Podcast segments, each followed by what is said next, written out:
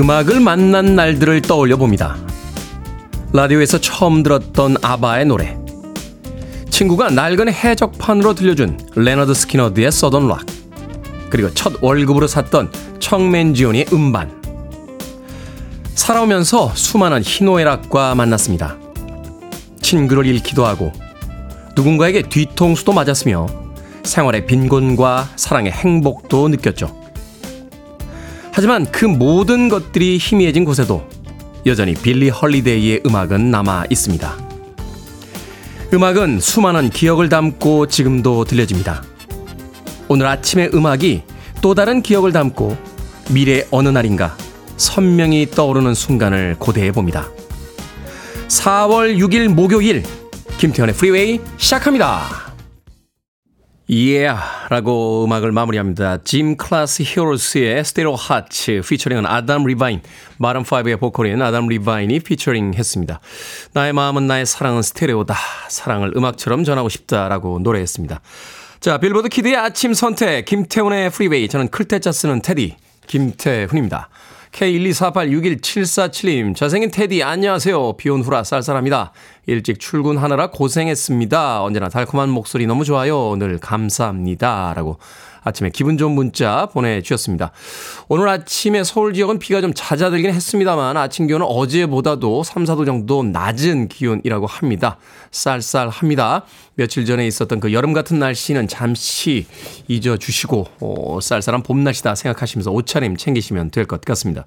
자, 3100님, 오랜만에 테디 목소리 들으니까 심쿵하네요. 하셨고요. 1619님, 비 내리는 날 안전운전, 테디 화이팅! 이라고 또 아침에 격려 문자 보내주셨습니다. 고맙습니다. 자, 이호서님, 새싹입니다. 처음 와요. 출근길에 목소리가 너무 개구지고 재미있으셔서 어떤 분인지 궁금해서 찾아봤는데, 근데 제가 생각했던 이미지와는 정반대네요. 프리웨이 듣는 동안 슬그머니 미소가 나오고 편안해져서 힘내서 출근해야지 하는 마음이 저절로 생깁니다. 라고 하셨습니다.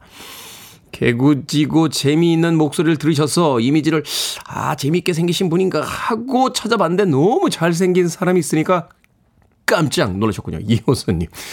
언제나 기대와 현실은 좀 다른 법이니까요. 어제 아침에 처음으로 와 주셨는데 제가 아메리카노 모바일 쿠폰 한 장 보내드리겠습니다. 앞으로도 출근길에 자주자주 들려주시길 부탁드립니다. 자, 청취자들의 참여 기다립니다. 문자번호 샵 1061, 짧은 문자 50원, 긴 문자 100원, 콩으로는 무료입니다. 유튜브로도 참여하실 수 있습니다. 여러분은 지금 KBS 2라디오, 김태훈의 프리웨이 함께하고 계십니다. KBS 2라디오, yeah, 김태훈의 프리웨이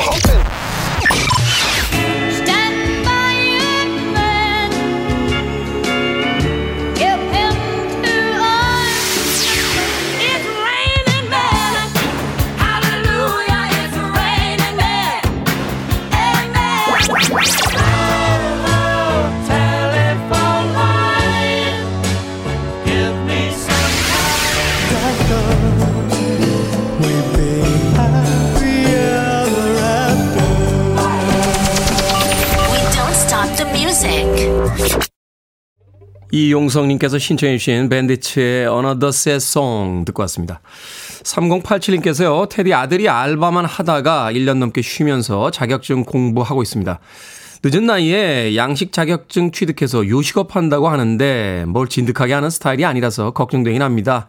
아들이 하는 대로 그냥 뒤에서 묵묵히 응원해줘야 할까요? 라고 걱정되는 마음으로 문자 보내셨습니다. 뭘 진득하게 하는 스타일이 아니다라고 해서 걱정되신다고 하셨는데 진득하게 하는 스타일이 아니라는 건 하고 싶은 걸 아직 못 찾았다는 뜻입니다. 아, 그러니까 새로운 시도나 새로운 도전할 때마다 응원해 주세요. 예, 무엇인가 자신이 좋아하는 걸 찾아내게 되면 열심히 하잖아요. 아, 그죠? 어. 가끔 그런 이야기 드립니다만, 아, 게임방에 가보면요. 12시간이나 24시간 동안 커, 커피하고 컵라면만 먹으면서 자리에서 이러도 안 나는 친구들이 정말로 많습니다. 예. 남들은 막 하, 게임방에서 게임만 한다고 그러지만 정말 자기가 좋아하는 걸 만나니까 남들이 뭐라고 하건 예, 그 공간에서 뭐 이틀 삼일씩 머물면서 게임하는 친구들도 보게 되거든요.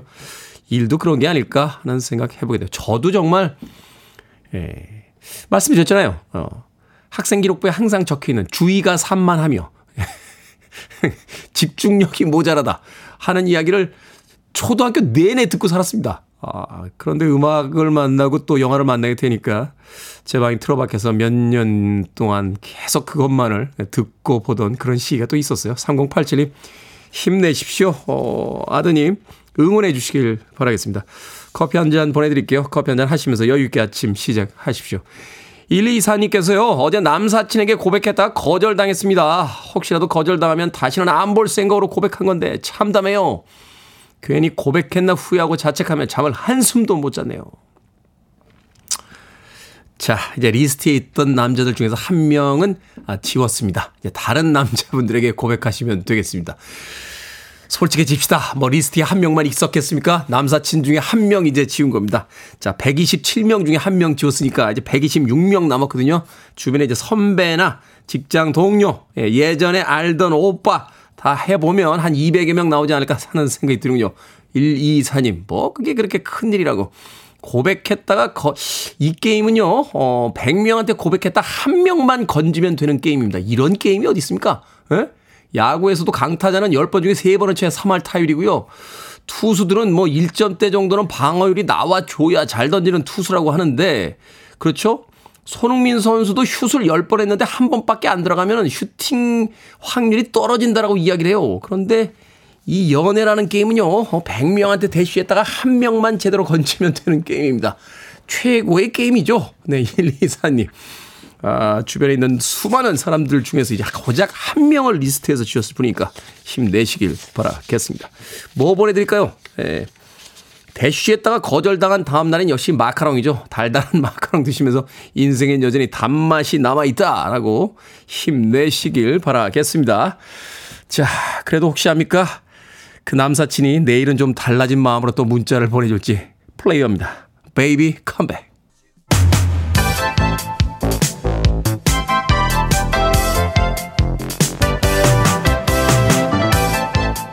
이 시간 뉴스를 깔끔하게 정리해드립니다. 뉴스 브리핑 캔디 전예현 시사평론가와 함께합니다. 안녕하세요. 안녕하세요. 전예현입니다. 자, 어제 재보궐 선거가 있었습니다. 총 9곳에서 실시했죠? 예, 재보선 결과 전국 5개 시도 9개 지역구에서 치러진 주요 선거 중에서 주요한 부분만 좀 결과를 요약을 한번 해보겠습니다. 첫 번째로는 전국에서 유일하게 국회의원 재선거가 치러진 전주을 선거구에서 진보당의 강성희 후보가 당선이 됐습니다. 전주울 국회의원 선거구의 경우에는 원래 이제 이곳이 더불어민주당 소속이었던 이상직 의원의 지역구였습니다. 네.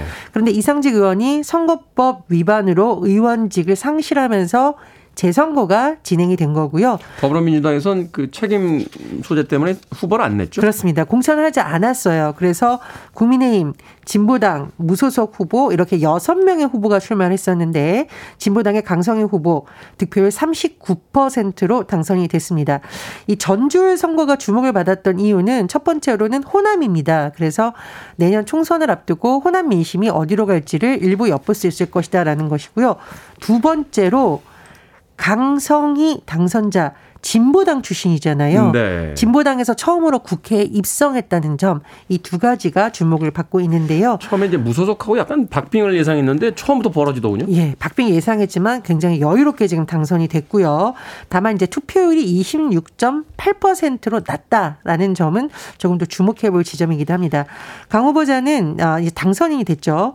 현대자동차 전주공장 비정규직 지회장을 지냈고요. 당선 소감을 통해서 민심의 무서움, 위대함에 존경과 경의를 표한다. 이렇게 밝혔습니다. 자, 또 다른 곳 한번 살펴보겠습니다. 고 노호키 전 교육감. 아, 갑작스럽게 타계하셨고, 네. 울산시 교육감 보궐선거가 치러지게 됐는데, 고인의 남편인 천창수 후보가 맞대결을 펼친 보수 진영의 김주용 후보를 이기고 당선됐습니다. 천창수 당선인의 득표율 61.94%고요.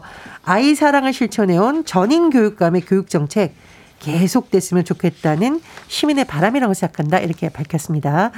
그리고 경남 창녕군수 보궐선거 어, 굉장히 투표율이 높았어요. 네. 57.47%인데 국민의힘에서 우리의 귀책을 인정한다며 공천을 하진 않았지만 당 출신 무소속 후보 6명이 당선이 됐고 경남 도의원 출신 성낙인 후보가 당선됐습니다. 네. 아무래도 이제 내년도에 총선이 있을 텐데 그 총선을 미리 앞둔 어떤 민심의 또 향방이다 이렇게 볼 수 있겠군요. 양곡법 개정안에 윤석열 대통령이 거부권을 행사했습니다. 이 거부권 행사에 비판하는 야당 쪽에서는 미분양 아파트는 사주면서 쌀은 왜 안 되냐 뭐 이런 논리를 피고 있는데 이 거부권의 배경은 또 어떻게 되는 겁니까? 일단 윤석열 대통령과 여당의 주장을 살펴보면 국가 재정에 심각한 영향을 미칠 수가 있고 이것이 농업의 미래에 오히려 악영향을 미칠 수 있다라는 주장을 펼치고 있습니다. 하지만 민주당에서는 식량 주권의 중요성을 강조하면서 대통령의 거부권 행사가 이것을 포기한 것이고 윤 대통령이 대선 당시 쌀 시장 격리 공약을 발표했는데 크게 보면 이제 같은 맥락이라고도 볼 수가 있거든요. 네. 어, 이걸 이렇게 지적을 하고 있는 상황입니다. 어쨌든 민주당에서는 이 다시 국회로 돌아온 양곡관리법 개정안을 오는 13일 국회 본회의에서 재투표에 붙이겠다라고 밝혔지만 국민의힘은 여전히 반대하고 있는 상황이고요. 국민의힘에서는 오늘 민당 정 협의를 통해서 쌀값 안정화 대책을 마련하겠다라고 밝혔습니다. 그런데 지금 국민의힘에서 민생 특위가 꾸려졌는데 어, 이곳에 위원장을 맡고 있는 조수진 최고위원의 어제 발언이 논란이 되고 있습니다. 밥 한 공기 다 비우면 된다고 이야기했죠. 아, 물론 이제 조수진 최고위원의 해명을 들어보면 민생을 위한 아이디어다라고 주장을 하고 있는데 밥 한 공기 다 비우기 운동을 이 언급할 놓고 여당 내에서도 아예 밥 공기 그릇을 두 배로 만들라고 하지 그러냐. 그러니까 이게 현실적으로도 문제가 있고 이게, 민심과 이게 이런 거잖아요. 그러니까 우리나라 여성분들이 다이어트를 많이 해서 쌀을 많이 안 먹는다. 그러니까 밥 많이 먹어라 지금 그렇게 이야기하는 거잖아요. 뭐 그렇게 해석이 나오고 있죠. 그런데 지금 쌀값 폭락 이 문제 때문에 농민들이 울고 있는데 이 다이어트 탓하는 거냐 뭐 이런 비판도 나온다고 합니다.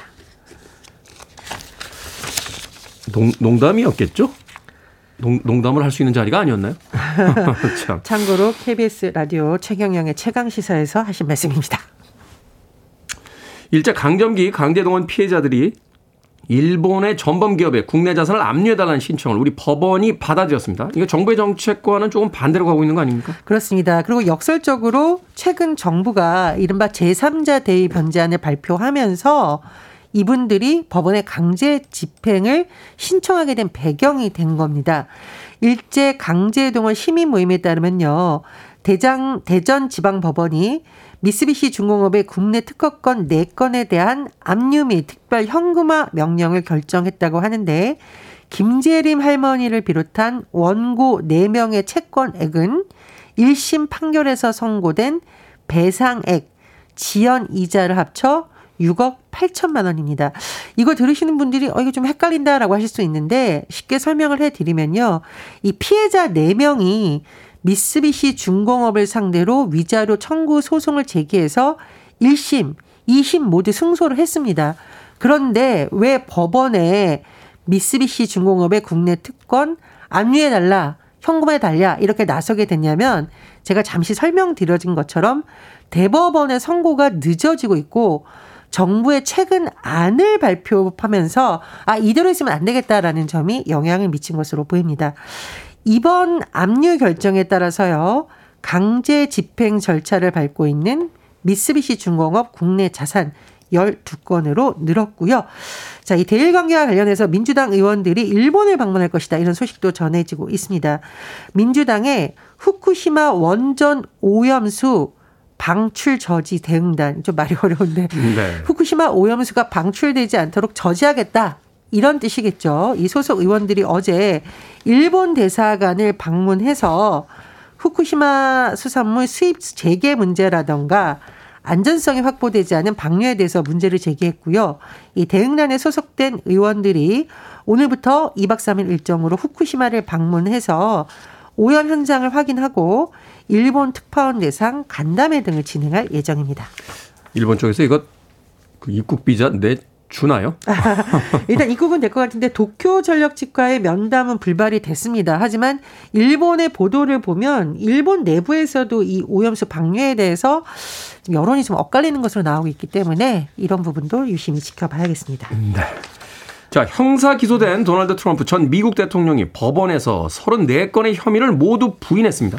예, 도널드 트럼프 전 대통령이 현지 시간 4일 법정에 출두했는데요. 총 4건의 혐의를 전부 부인했습니다. 지금 어, 미국 뉴욕 맨하튼 지검이 공소장을 통해서 밝힌 내용을 보면 트럼프 전 대통령이 이른바 성추문 입막음을 시도했고 이 과정에서 회계장부 조작, 선거법 위반 등이 확인됐다라는 것이 미국 검찰의 입장입니다. 하지만 도널드 트럼프 전 대통령은 이게 선거 개입이다. 정치적 탄압이다. 이런 논리를 펼치고 있는 상황입니다. 유죄가 날까 무죄가 날까 지금 미국 언론도 좀 엇갈리고 있다라고 하는데요. 어, 일각에서는 유죄 판결이나 징역형은 나오기 어렵다라고 하지만 시사지간지 뉴스위크를 보면 트럼프 전 대통령이 100년 이상의 징역형을 선고받을 가능성도 있다. 이런 보도도 나오고 있습니다. 그렇군요. 도널드 트럼프 전 미국 대통령 다음 대선에도 나오겠다. 뭐 이렇게 이야기를 하고 있는데. 자, 시사 엉뚱 퀴즈. 오늘의 문제 어떤 문제입니까? 예, 트럼프 전 미국 대통령이 법정에 출석했다. 이런 소식 전해드렸습니다. 법정 하면, 아, 유명한 분. 법정 스님이 아. 떠오릅니다. 오늘의 시사 엉뚱 퀴즈도 드릴게요. 법정 스님의 대표 저서 이것 있습니다. 아무것도 갖지 않는다는 것이 아니라 불필요한 것을 갖지 않는다. 이런 뜻이라고 하는데요. 이것은 무엇일까요? 1번 식용유, 2번 무소유, 3번 초코우유, 4번 괜찮아요. 정답 아시는 분들은 지금 보내주시면 됩니다. 재미는 오답 포함해서 모두 10분에게 아메리카노 쿠폰 보내드립니다. 법정스님의 대표 저서 중 이것이 있죠. 아무것도 갖지 않는 것이 아니라 불필요한 것을 갖지 않는다 하는 뜻의 이것은 무엇일까요? 1번 식용유, 2번 무소유, 3번 초코우유, 4번 괜찮아요 되겠습니다. 문자번호 샵 1061, 짧은 문자 50원, 긴 문자 100원, 콩으로는 무료입니다. 뉴스브리핑 전혜연 시사평론가와 함께했습니다. 고맙습니다. 감사합니다.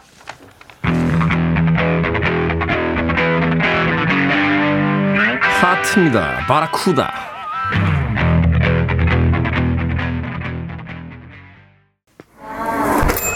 안녕하세요. 어느 봄날 큰 상자와 함께 낯선 카페에 들어선 태훈 씨. 직접 여기까지 와주셨네요. 제가 와야죠. 아예 생각지도 못했습니다. 네, 제가 남기고 있는 컵홀더. 요거 받아오신 분들도 있더라고요. 아, 그래요? 방송의 영향이 있더라고요. 너무 감사합니다. 네, 고맙습니다. 찾아가는 방송. 매일 아침 7시 KBS 2라디오 김태훈의 프리웨이.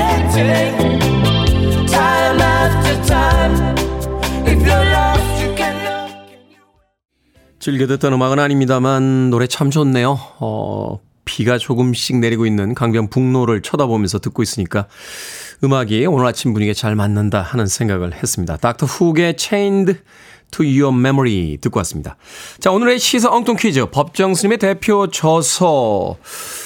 필요하지 않은 것은 갖지 않는다. 이것은 무엇일까요? 정답은 2번 무소유였습니다. 2번 무소유. 1133님 2번 무소유입니다. 하지만 선물은 소유하고 싶어요 하셨고요. 신미애님 2번 무소유. 라디오는 프리웨이가 최고예요. 4039님 비와유. 태우님 잘 듣고 있어요. 6063님 됐어요. 8351님 웃어요. 네, 545님 매일 듣지만 오답이 참 재밌어요. 라고 재미있는 오답과 정답들 섞어서 보내주셨습니다. 우리나라 말 참 재밌네요. 뒤에다가 유자 하나만 붙이면 다 말이 되는 거죠. 됐어요. 오세요. 하고서 외국인들 이렇게 우리나라 말 가르쳐 주면은 되게 편하게 배울 수 있지 않을까 하는 생각이 드는데요. 우리나라가 이 어미가 굉장히 복잡하잖아요. 뭐 존댓말도 있고 반말도 있고 뭐 하다 보니까 굉장히 말처럼 배우는 외국인들 힘들어 하던데 끝에를 다 유로 끝내요. 됐어요. 아니에요.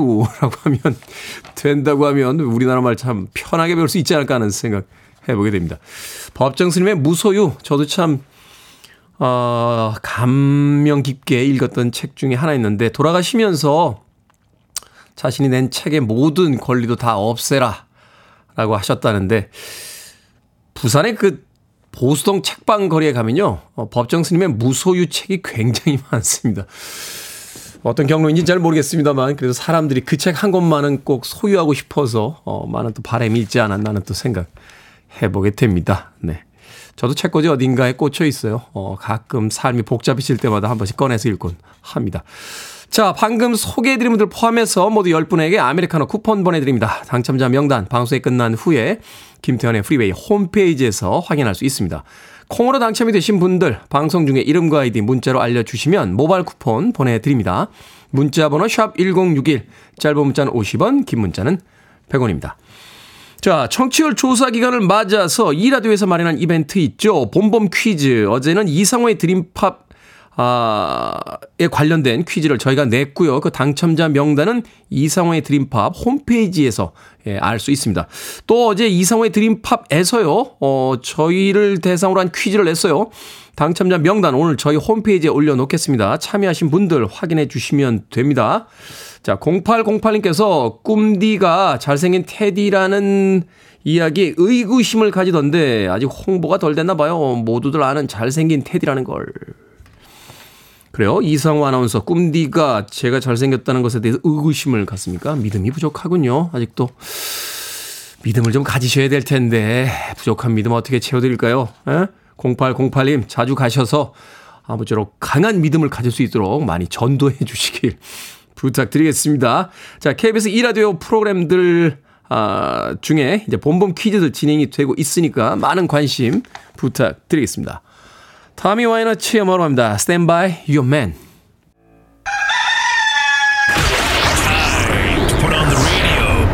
김태훈의 프리웨이 Are you ready?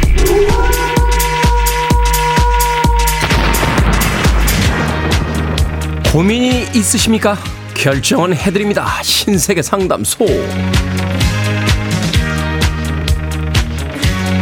Barbara Streisand 류정근님, 저희 집에서 고기파, 해물파의 비율이 3대1입니다. 캠핑 갈 때 고기만 구워도 될까요? 아니면 조개류까지 구울까요? 한 명을 위해서 조개류까지 가져가면 일이 커지거든요. 조개류도 구웁시다.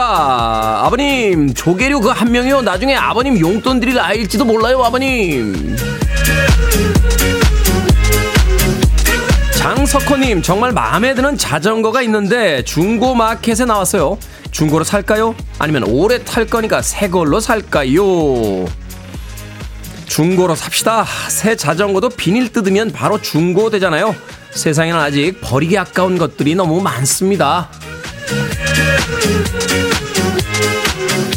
5929님, 제가 영양제를 좋아하는데요. 지금 비타민, 루테인, 유산균을 먹고 있거든요. 프로폴리스가 싸게 나온 게 있던데 또 살까요? 아니면 있는 거나 잘 먹을까요? 있는 거나 잘 먹읍시다. 영양제 하나 더 드신다고 영원히 사실 수는 없어요. 1106님, 친구한테 비싼 핸드크림을 선물 받았는데 향이 너무 독해서 잘 안 바르거든요. 주변에 나눠줄까요? 아니면 그래도 비싼 거니까 가끔이라도 바를까요? 나눠줍시다. 마음에 안 드는데 비싼 거라 그냥 쓰겠다는 건 약간 바보 같잖아요. 방금 소개해드린 네 분에게 선물도 보내드립니다. 콩으로 뽑힌 분들 방송 중에 이름과 아이디 문자로 알려주세요. 크고 작은 고민 편하게 보내주시면 이 시간에 상담해드립니다. 문자번호 샵 1061 짧은 문자 50원 긴 문자 100원 콩으로는 무료입니다. 자 하늘에서 남자들이 비처럼 떨어집니다. 웨더걸스입니다. It's a raining man.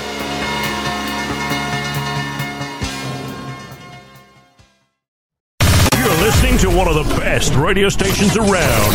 You're listening to 김태훈의 프리웨이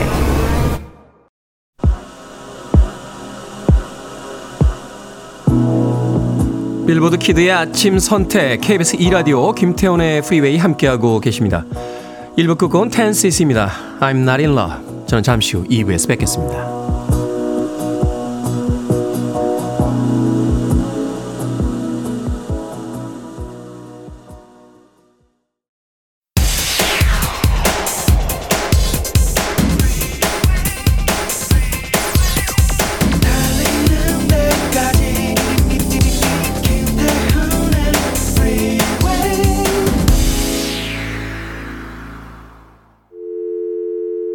your arms around me. I need to feel your touch.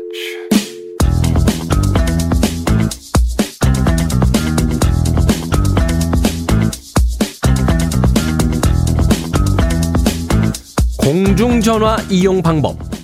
동전을 넣는다. 상대방 전화번호를 누른다. 교통카드를 접촉한다. 상대방 전화번호를 누른다.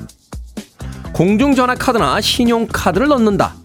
상대방 전화번호를 누른다. 동전이나 카드가 없을 때는 긴급 버튼을 누르고 콜렉트 콜 번호와 상대방 전화번호를 누르면 상대방 승인 후 받는 분이 요금을 낼 수 있다.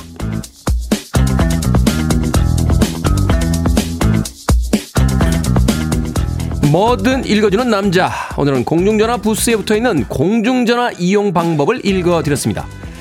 동전을 넣는다. 상대방 전화번호를 누른다. 이렇게 당연한 이야기를 왜 써놨지? 개그인가 싶었는데요. 생각해보면 요즘 세대는 공중전화를 사용해 본 적이, 아니, 공중전화 부스에 들어가 본 적조차 없겠다는 생각이 들더군요. 학교에서는 쉬는 시간마다 삐삐 메시지를 확인하려고 공중전화에 길게 줄을 서고요. 앞사랑 통화가 길어지면 싸움이 나기도 하고 뒷사람이 쓸 수 있게 동전이 남은 수화기를 끊지 않고 올려두고 가기도 했죠. 이런 모든 추억들을 경험해보지 않았다는 거 아닙니까?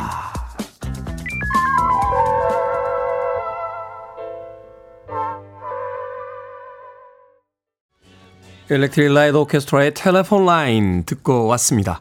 자, 이 곡으로 시작했습니다. 김태현의 프리웨이 2부 시작했습니다. 앞서 일상의 재발견, 우리 하루를 꼼꼼하게 들여다보는 시간, 뭐든 읽어주는 남자. 오늘은 공, 공중전화 부스에 붙어 있는 공중전화 이용 방법을 읽어드렸습니다. 구사공구님, 카드로도 공중전화 사용이 가능한 건가요? 하셨는데, 휴대폰이 나온 뒤에 공중전화 별로 안 써보셨군요. 카드로도 사용이 가능합니다. 서성영님, 공중전화 하면 한석규님의 초록물고기의 그 명연기가 떠오릅니다. 그렇죠. 초록 물고기에서 그 한석규님, 아, 바꾸지 마, 바꾸지 마. 라고 했던 그 마지막 대에서 저는 공중전화 씬이라고 하면요. 어, 영웅 본색 2편에서 장구경 씨가, 예, 자신의 아내와 갓 태어난 그 아이를, 예, 아이 소식을 들으면서 이렇게 마지막을 장식하던 그 공중전화 신. 사실은 그거보다 더 인상적인 건 아, 열혈 남아에서요. 예, 유덕화 씨하고 장만옥 씨의 그 공중전화 키스 신이었습니다. 예. 대학교 때 그걸 보고 나선 나도 꼭 해봐야지. 라고 했는데, 네. 거기서 그쳤습니다. 네. 요새는 공중전화 박스 찾기가 쉽지 않잖아요. 예. 주변에 좀 있나요? 자, 뭐든 읽어주는 남자에선 여러분 주변에 의미 있는 문구라면 뭐든지 읽어드립니다. 김태훈의 프리웨이 검색하고 들어오셔서 홈페이지 게시판 사용하시면 됩니다. 말머리 뭐든 달아서 문자로도 참여 가능하고요. 문자 번호 샵 1061, 짧은 문자 50원, 긴 문자 100원, 콩으로는 무료입니다. 채택된 분들에게는 촉촉한 카스테라와 아메리카노 두 잔 모바일 쿠폰 보내드리겠습니다. I want it. I need it. I'm desperate for it.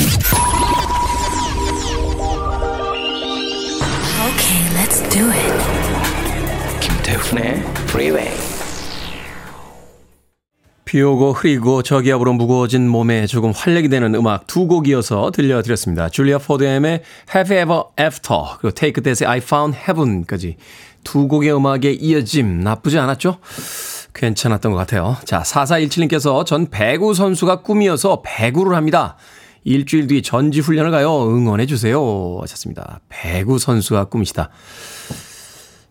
5학년, 6학년 때 배구 했어요. 배구. 배구 했는데 키가 그때 작은 키는 아니었는데 네트에서 스파이크를 할 정도의 키는 못 됐습니다. 예, 그래서 뒤에서 주로 이제 공을 이제 띄우는 역할을 어, 했죠.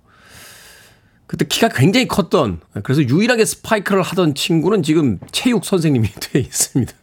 얼마 전에 그 석천호수 근처에서 동창들끼리 만나서 옛날 그 학교 다닐 때 초등학교 저희 때 이제 국민학교죠. 국민학교 다닐 때 그 이야기하면서 깔깔거렸던 그 기억이 나는군요. 예, 그때 참치회를 먹었는데 예, 제가 계산하고 왔습니다. 예, 요걸 꼭 밝혀두고 싶습니다. 예, 친구들 동창들이 여러 모여 있었지만 계산을 제가 하고 왔다는 거 다시 한번 꼭 다음 모임 때는 니들이 좀 내라. 4417님. 배구 선수가 꿈이시라고 전지훈련 잘 다녀오시고 꼭 배구 선수로 이름 날리시길 바랄게요. 자, 최윤철님, 전기일을 하고 있습니다. 제부도에 일하러 왔어요. 섬이라 그런지 라디오가 유일한 친구입니다. 콩도 겨우 되니까 그나마 다행이네요. 라고 하셨습니다.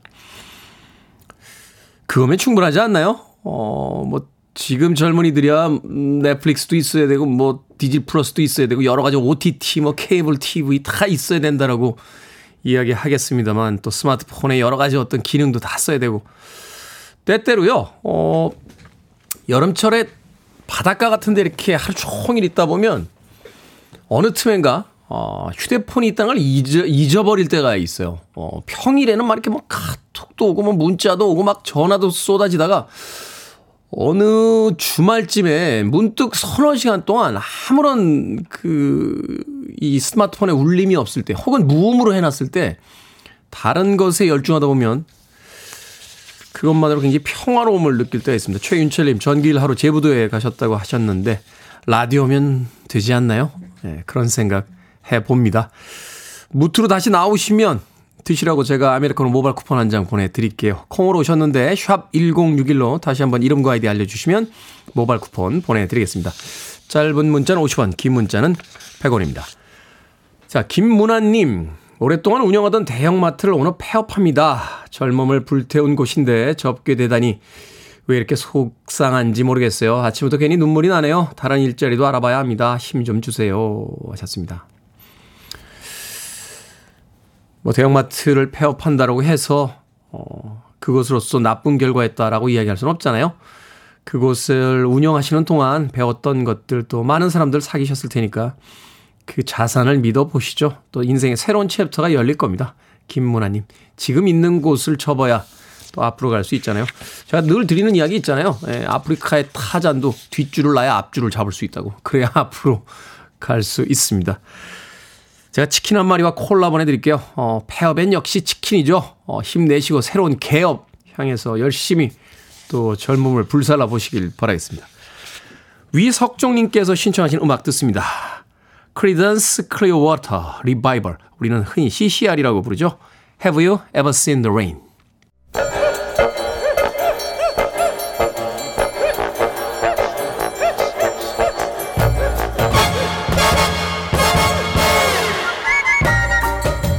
온라인 세상 속 촌철살인 해악과 위트가 돋보이는 댓글들을 골라봤습니다. 댓글로 본 세상.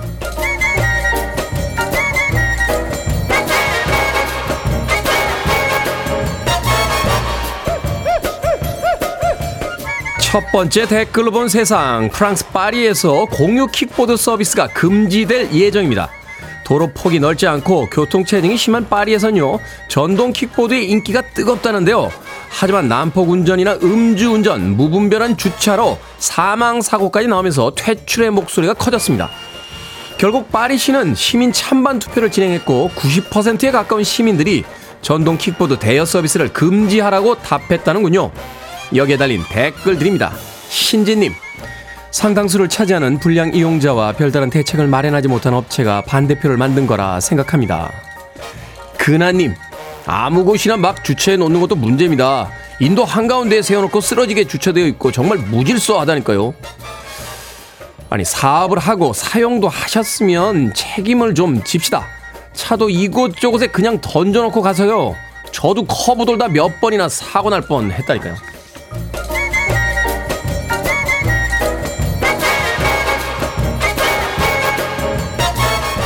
두 번째 댓글로 본 세상 온라인 커뮤니티에 9년째 환불을 받지 못하고 있다는 사연이 올라왔습니다. 글쓴이는 2014년 9월 온라인 쇼핑몰에서 산 옷을 취소하고 두 번이나 환불을 요청했다는데요. 당시 쇼핑몰은 처리해주겠다고 답변했지만 반년 이상 환불이 되지 않았다고 합니다. 쭉 잊고 살다가 최근 문제의 쇼핑몰을 다시 찾아가 봤더니 여전히 영업 중인 데다가 환불 요청 글도 그대로 남아있고 주문한 옷 중 두 개는 배송 준비 중으로 표시가 돼 있었다는군요. 여기에 달린 댓글 드립니다. 프란치님, 옷을 한 땀 한 땀 만들 장인을 낳아서 키우는 중인가 봅니다. 이제 초등학교 2학년이 됐을 테니까 15년만 더 기다리시면 대학 졸업하고 재봉을 배워 제작에 들어갈 겁니다.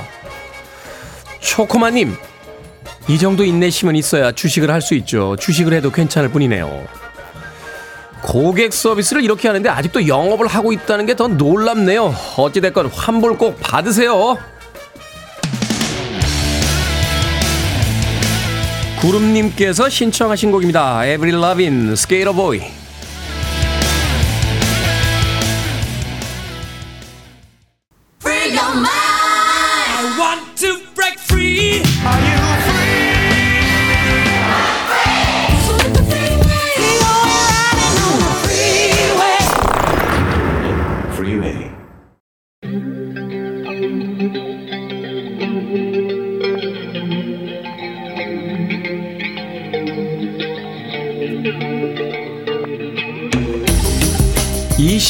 세기의 키워드로 우리의 역사를 살펴보는 시간입니다. 역사 대자뷰. 오늘도 공간역사연구소 박광일 소장님 나오셨습니다. 안녕하세요. 안녕하세요. 올해 꽃 구경 다녀오셨습니까? 근처에 꽃이 피어서 그걸로 만족하고 있습니다.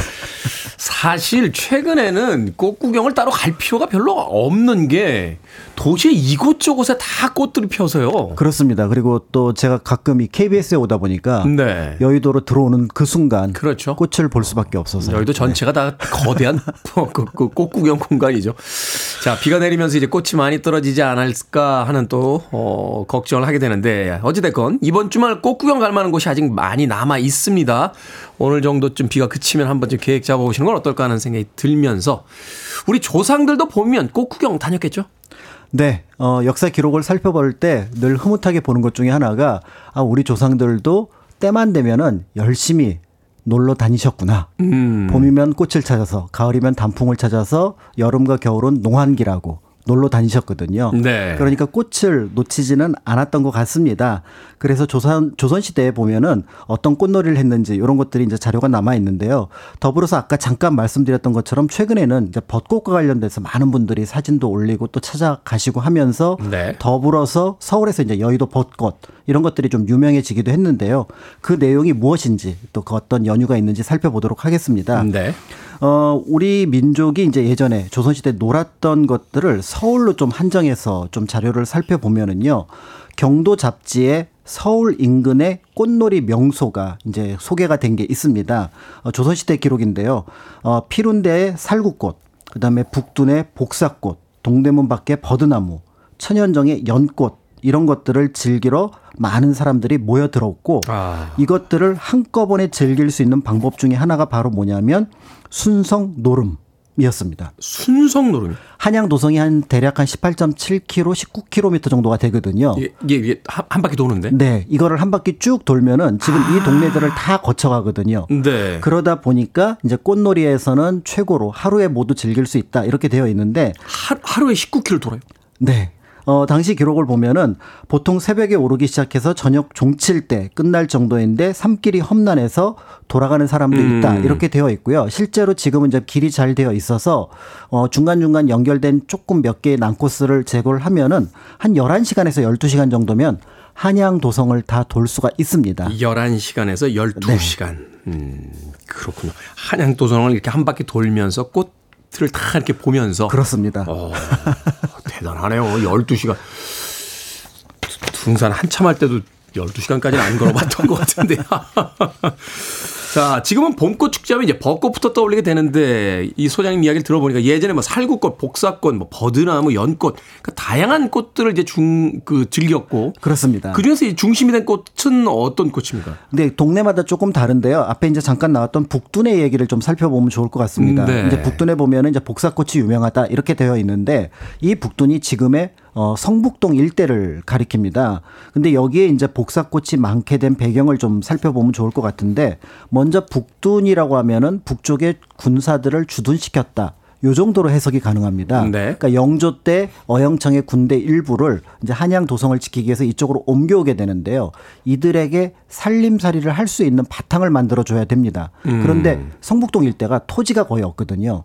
그러니까 국가에서 약간의 일거리를 주게 되는데 그게 이제 여기 개울이 많으니까 면포를 빨아서 이제 표백을 하는 어떤 업무, 네. 그다음에 이제 궁궐에서 필요한 매주를 쓰는 일 이런 것들을 군인과 그 가족들에게 일정하게 이제 부여를 했던 거죠.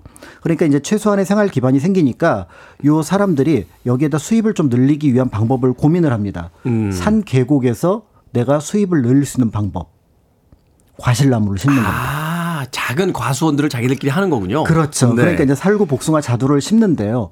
그러다 보니까 봄이 되면은 동네 전체가 이 살구꽃, 복숭아꽃, 자두꽃이 피니까 아. 어, 조선시대 기록에 따르면 성북동을 가리켜서 붉은 안개가 피어오르는 동네다. 아, 얼마나 멋있었을까요? 그러니까 어. 봄이면은 여기서 이 연분홍에 조금 진한 네. 분홍에 이런 것들이 쫙 피어오르니까 그러니까 이 소문이 이제 한양에 들어가게 되면서 북둔에 이 복사꽃 보러 가야 된다. 그래서 음. 양반이며 평민이며 가리지 않고 이 꽃구경을 가, 하러 갔다. 이런 기록이 남아 있는 거죠. 그때부터 성북동이 관광객들 때문에 아직도 몸살을 앓았군요. 지금도 성북동에 뭐 이렇게 뭐 저쪽 이제 삼청동, 북촌, 성북동 네. 이쪽으로 보면은 날씨 좋을 때 카메라를 들고 이제 젊은 남녀들이 이렇게 에, 많이 이제 찾게 되는 걸 보게 그렇습니다. 되는데 그때도 이미 성북동엔 사람들이 많았다. 꽃놀이의 중심이 된 벚꽃으로 바뀐 건 언제부터였습니까? 그러니까 이제 이런 꽃놀이가 다양한 과실나무에서 벚꽃으로 조금 어떻게 보면 그 중심축이 옮겨가게 된 거는 짐작할 수 있는 것처럼 일제 강점기라고 볼 수가 있고요. 네. 또그 중심에는 창경궁이 아닌 창경원이 있었습니다. 당시에는 이제 일본 사람들이 창경원이라고 그렇습니다. 그러니까 1907년에 어 고종의 뒤를 이어서 순종이 황제에 올라갔는데 이때 이제 창덕궁에 머물게 되거든요.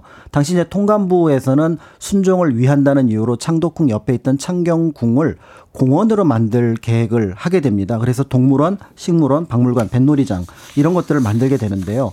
조금 더 구체적으로 살펴보면은 창경궁 북쪽에 내농포라고 왕이 농사 시범을 보이던 논이 있었습니다. 네. 이논 자리에다가 큰 연못을 만들어서 뱃놀이를 하도록 하고 그 일대 식물원을 만들었습니다. 이 나- 식물원은 남의 궁을 자기들 마음대로만 그렇죠. 이 식물원은 이제 지금도 남아 있고요. 그다음에 이제 일본식 건물인 장서각을 지어서 박물관으로 그다음에 명정전 남쪽에 동물원을 만들면서 이런 변화 속에서 창경궁에 벚나무를 대대적으로 이제 심었던 것입니다. 그러면서 1911년에는 그 이름마저도 창경원으로 공식화해서 이제 바꿔버리게 되는데요. 이 나무가 이제 조금 한 10여 년 자라다 보니까 꽃이 이제 만개를 하게 되면서 그러면서 이제 창경원 벚꽃놀이가 유명해지게 됩니다. 1920년대 네. 이제 이 벚꽃놀이가 유명해지니까 이거를 도와주기 위해서 지난번에 저희가 잠시 살펴봤던 것처럼 전차 노선을 이 창경궁 앞까지 끌어들이기도 했습니다. 그러니까 다양했던 꽃놀이가 이제 벚꽃으로 이제 일반화되게 되는 계기는 만들었습니다만 그래도 이게 일본의 전통 꽃은 아니잖아요.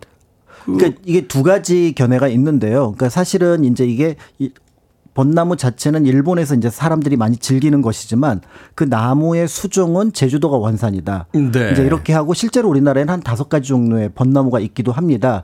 그런 부분이 이제 한국 사람들에게 벚나무에 대한 약간의 어떤 거부감을 좀 덜어주는 경향이 있기는 한데요. 그렇지만 이제 요 시기에 심었던 벚나무는 일본에서도 한 1870년대 이제 그 꽃이 가장 화려하게 피도록 개량이 된 소메이 요시노라고 하는 종이거든요. 네. 그 종을 이제 심게 되면서 어떤 의미에서 보면은 이전에 우리가 일전에 보았던 과실나무의 꽃과는 조금 다른, 다른? 느낌으로 이 벚나무를 보지 않았을까 이런 생각을 하게 됩니다. 꽃에다까지 꽃에다까지 그 역사를 대입해야 되는 네, 우리의 어떤 현실이 좀 안타깝군요. 자 음악 한 곡 듣고 와서 계속해서 조상들의 꽃놀이에 대한 이야기 나눠보도록 하겠습니다. 카우실스입니다. The Rain, The Park and Other Things. 카우실스의 The Rain, The Park and Other Things 듣고 왔습니다. 음악 듣다 보니까 아, 꽃들이 만발한 그런 숲의 풍경이 눈앞에 그려지는군요. 빌보드 키드의 아침 선택 KBS 2라디오 김태훈의 프리웨이 역사 데자뷰 박광일 소장님과 함께하고 있습니다. 자, 앞서 일제 강점기 때 창경원 벚꽃놀이가 인기를 끌었다라고 하셨는데 광복 이후에도 이런 문화가 이어진 건가요? 네, 사실은 이제 광복 이후 잠시 동안은 이제 일본에 관련된 것들을 좀 이제 거부하는 그런 네. 분위기 굉장히 컸습니다. 그러면서 이제 창경원에서 벚꽃놀이에 대해서도 자성의 목소리가 굉장히 컸는데요. 그렇지만 이제 한국 전쟁을 지나게 되면서 또 피폐해지다 보니까 그런 면에서 뭔가 사람들의 어떤 여유 공간을 찾게 되는데 마침 아직까지 이제 창경원이 그대로 모습을 갖추고 있으니까 거기를 이제 그대로 썼던 겁니다. 네. 그래서 1950년대 70년대 창경원을 창경궁으로 복구하자라는 논의가 있었지만 이제 실패를 하게 되는 과정 속에서 계속해서 이제 벚꽃놀이는 유행을 하게 되는데요. 실제로 1972년 73 2013년에 보면은 어한 120만 명 정도가 한 달 동안 이루어진 벚꽃놀이를 즐겼다.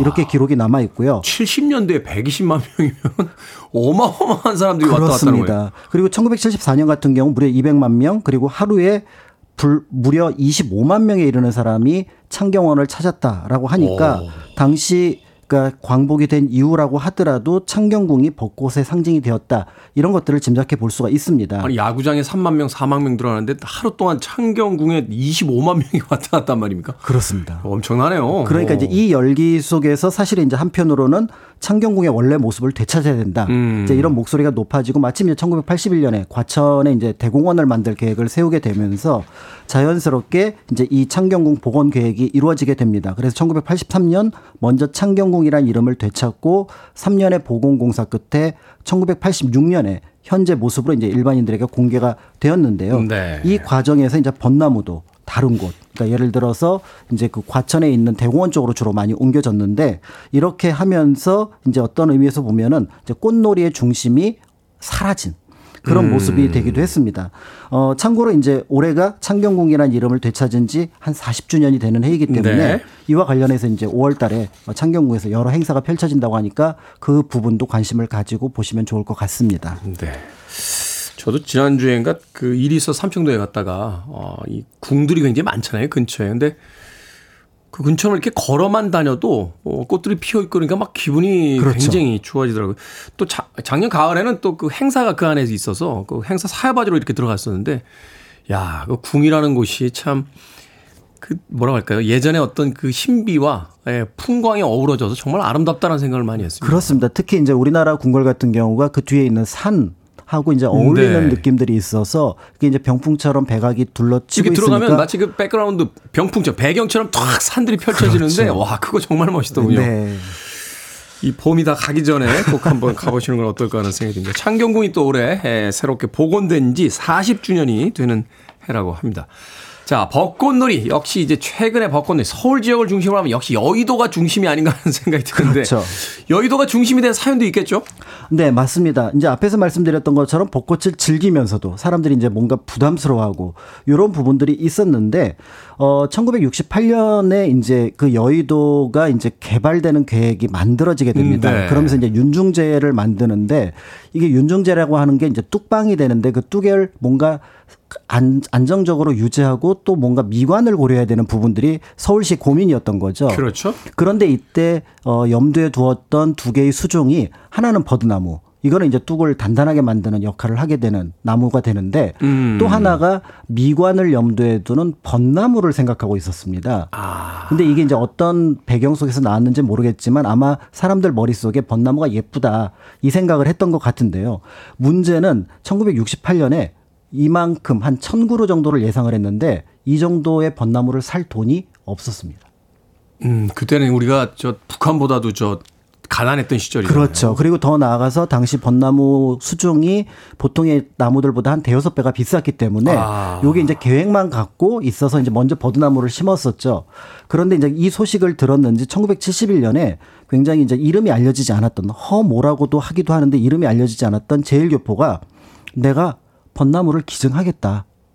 라고 하면서 2,400그루의 벚나무를 서울에 기증을 했습니다. 2,400그루요. 네. 그 원래 계획이 1000그루였는데 그거보다 조금 더 많은 것들이었고 그때 이제 당시 서울의 이제 유명한 건축가이면서 행정가가 이 벚나무를 심을까 말까 이제 또 그 공무원들이 고민을 하고 있었는데요. 네. 이때 이제 어떤 얘기를 하게 되냐면 내가 워싱턴 DC에 포토맥 강 주변을 갔더니 벚나무가 굉장히 예쁘더라. 음. 그런데 그게 뭐 일본이 심었다고 미국 사람들이 어떤 의미를 두지는 않으니 우리도 벚나무를 심으면 어떤 어떻겠느냐. 사실 우리의 우리 어떤 인간 사회의 어떤 비극인 거죠. 꽃에 꽃에다가 어떤 정치성을 집어넣는다는 게 사실은 네. 네. 그렇게 하면서 결국은 이 벚나무를 어 여기 여의도 윤중제 중심으로 심게 되고요. 여기에 이제 한 천그루 정도를 그 다음에 이제 추가로 심게 되면서 음. 여의도에 이제 벚나무가 어떻게 보면 이제 자라기 시작했던 거죠. 그런데 앞에서 말씀드렸던 것처럼 창경원이 창경궁으로 복원된 게 1984년인데 네. 요때쯤 여의도에 벚나무가 드디어 이제 꽃을 꽃을 피우기 시작했다. 만발하기 시작한 거죠. 그러니까 창경원의 벚나무가 창경궁으로 복원되면서 중심이 사라졌을 때 그거를 여의도로 토스를 하게 되니까 음, 음. 자연스럽게 이제 여의도의 사람들이. 벚꽃이라고 하는 것들이 사람들 인식 속에 그리고 더 나가서 이제 조금은 약간은 좀 어, 횡했던 여의도의 축제라고 할 수 있는 게 별로 없었던 상황이어서 이 여의도 벚꽃이 하나의 축제로 자리를 잡게 되면서 이제 서울의 명소가 되었다 이렇게 알려져 있습니다. 여의도를 이제 개발하려면 사실 이제 상권 형성이 돼야 되는데 그러려면 사람들이 모여야 되고 그렇죠. 그 사람이 모이는 이벤트로서 이제 윤중제를 이제 기획을 하게 되는데 그것을 필요로 했던 것이 이제 벚나무들이 네. 이제 늘어선 풍경들. 뭐 기획은 이 당시에 됐습니다만 앞서 음악이 나가는 동안 소장님과 잠깐 이야기했습니다. 이 나무들이 되게 한 30년 이상은 돼야 그렇죠. 꽃들이 만발하고 이제 볼만한 어떤 크기들이 되는데 그렇게 본다라면은 지금 여의도의 이 벚나무들이 가장 지금 전성기를 구가하고 있는 그렇습니다. 아, 그런 시기라고 볼 수 있겠군요.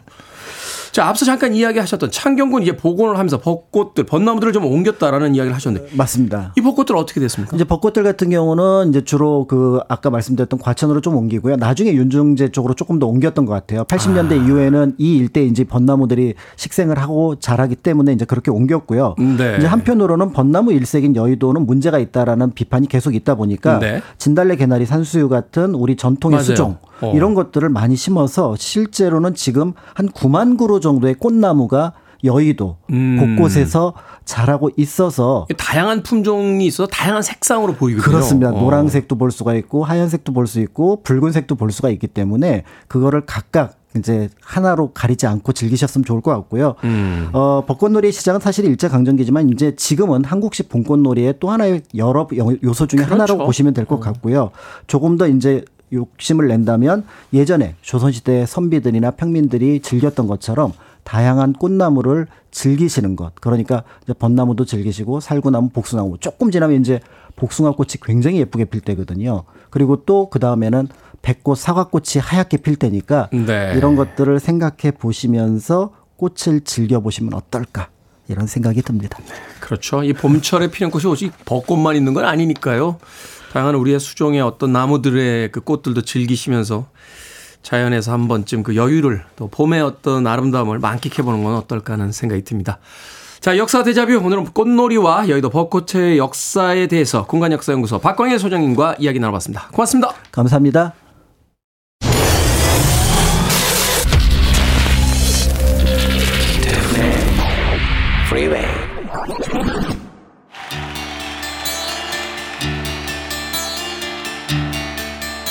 KBS 2라디오 김태훈의 프리웨이 오늘 방송 여기까지입니다. 2105님께서요 오늘 44번째 생일인데 물 한 잔 마시고 출근 중입니다. 식구들은 모르는 것 같아요. 대신 축하해 주세요 하셨습니다. 제가 축하해 드릴게요. 아메리카노 모바일 쿠폰 한 장으로 생일 축하해 드립니다. 2105님 생일 축하드려요. 박향자님께서 신청하신 에머슨 레이크 앤 파머의 C'est la vie 인생은 그런 거지 뭐 오늘 마지막 곡입니다. 편안한 하루 보내십시오. 전 내일 아침 7시에 돌아오겠습니다. 고맙습니다.